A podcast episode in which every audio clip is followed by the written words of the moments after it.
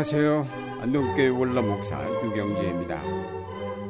생명은 첨단 과학이 따를 수 없는 놀라운 신비를 간직하였습니다. 지금 아무리 첨단 과학이 발달하여서도 아직 이 생명의 신비를 풀어내지 못하고 있습니다. 특별히 사람의 생명은 더욱 신비로 가득 차 있습니다.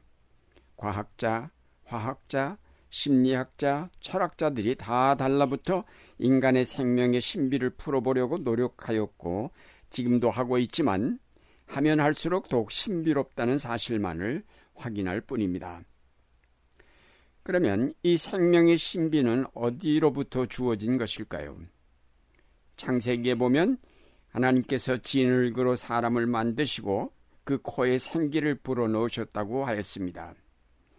이 말은 생명은 하나님께로부터 왔음을 뜻합니다. 하나님은 생명의 근원으로 이 땅의 모든 생물의 생명은 하나님의 생명을 나누어 받은 것입니다. 특히 인간은 그의 형상을 따라 창조됨으로 하나님께 가장 가까이 있는 생명체입니다.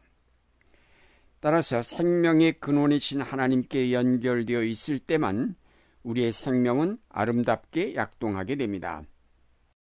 시편 92편 12절 이하에 보면 의인은 종려나무 같이 번성하며 레바논의 백향목 같이 성장하리로다.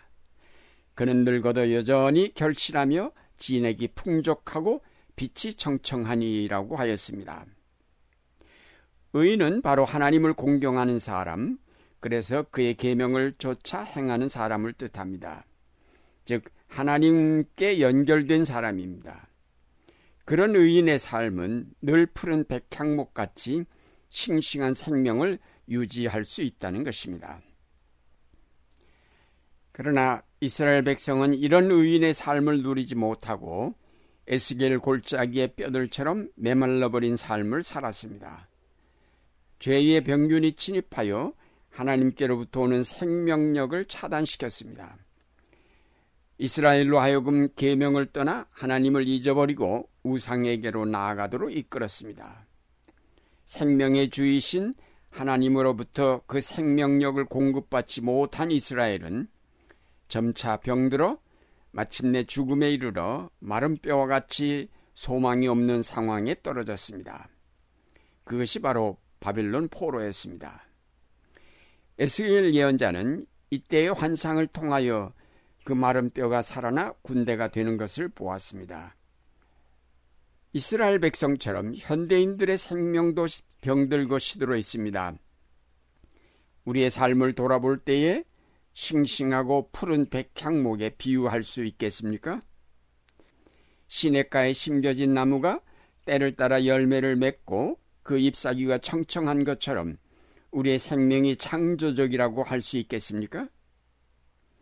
오늘날 우리 사회의 도덕적인 타락과 잔인함과 불의를 보면서 이 모두가 생명을 주신 하나님의 뜻과는 너무나 거리가 먼 것을 느낍니다.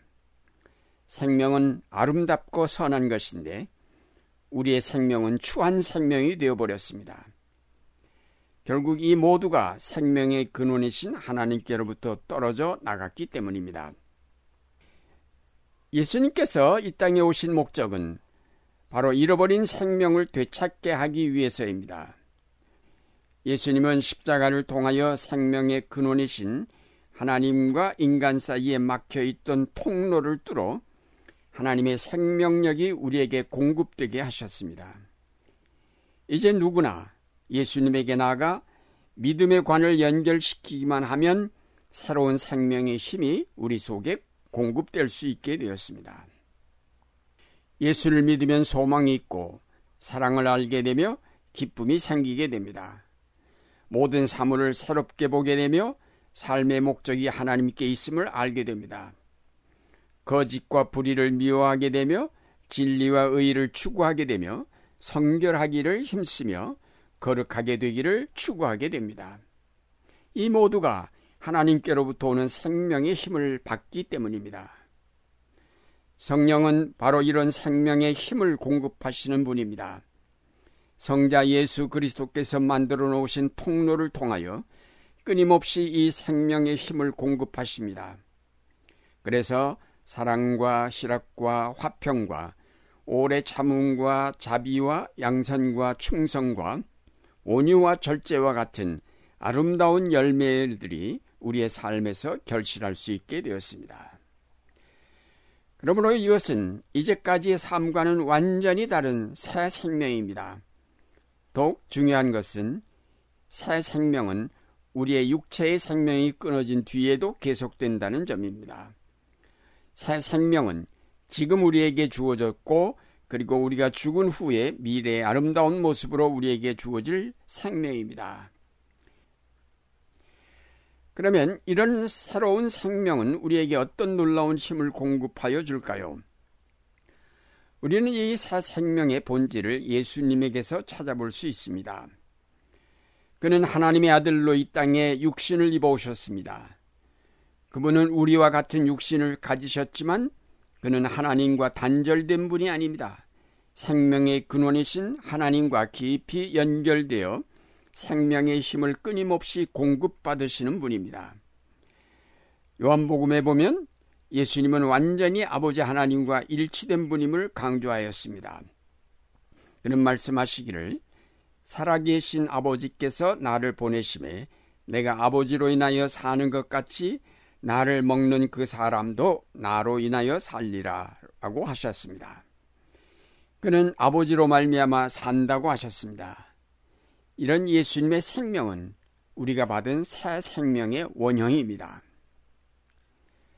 예수님은 작은 겨자씨와 같은 존재로 이 땅에 오셨습니다. 그러나 그 씨에는 하늘의 생명이 깃들여 있었습니다. 그 씨가 뿌려지고 싹이 나면서 많은 박해와 시련을 겪기는 하지만 마침내 큰 나무로 자란다는 사실을 비유로 말씀해 주셨습니다. 다시 말해서 하나님으로부터 끊임없이 생명의 힘을 공급받은 예수님은 모든 시련과 역경을 헤치고 나가셔서 마침내 승리하셨고 하나님의 나라를 실현하셨습니다. 이것은 예수님만의 생명력이 아닙니다. 우리에게 주신 새 생명의 힘을 뜻하기도 합니다. 하나님은 그리스도를 통하여 오늘 우리에게 이 생명의 힘을 공급하여 주십니다. 그래서 예수께서 말씀하시기를 겨자씨 한 알만한 믿음만 있으면 산을 옮길 수 있다고 하셨습니다. 우리의 생명의 힘은 아무리 험준한 산이라 할지라도 능히 뚫고 나갈 수 있습니다. 가장 높은 산이었던 죽음과 죄의 험준함을 뚫고 예수께서 부활하셨고 우리도 부활할 것입니다. 우리가 예수 그리스도를 통하여 생명의 근원이신 하나님께 연결되면 우리 속에는 끊임없는 생명의 힘이 공급될 것입니다. 그 힘은 이 땅의 모든 역경과 고난과 환란과 핍박을 이겨낼 수 있는 힘입니다. 이제 중요한 것은 이런 생명의 힘이 중단되지 않도록 늘 하나님께 나아가며 그 말씀을 양식으로 삼아 그 힘을 기르고 하나님의 뜻을 순종하는 생활입니다. 그리고 이제 주어진 생명의 힘으로 하나님의 일을 하며 우리에게 다가오는 모든 장애를 극복해 나가야 할 것입니다. 우리는 이미 새 생명을 공급받은 하나님의 자녀들임을 기억하면서 그 힘을 통하여 이 땅에 하나님의 나라를 건설해 가야 하겠습니다. 사랑하는 여러분, 여러분은 늘 푸르고 아름다운 백향목 같은 존재임을 기억하시기 바랍니다. 하나님은 이미 우리에게 모든 장애를 넘어설 수 있는 생명의 힘을 공급하고 계십니다. 믿는 사람이라고 환란이 그냥 지나가지는 않습니다. 그러나 그에게는 생명의 힘이 있기에 아무 문제 없이 그 장애를 극복해 갈 수 있습니다. 이 생명의 힘을 늘 공급받으므로 늘 푸른 나무처럼 활기찬 삶을 이룩하면서 하나님의 나라를 위해 헌신하는 여러분이 되시기를 바랍니다.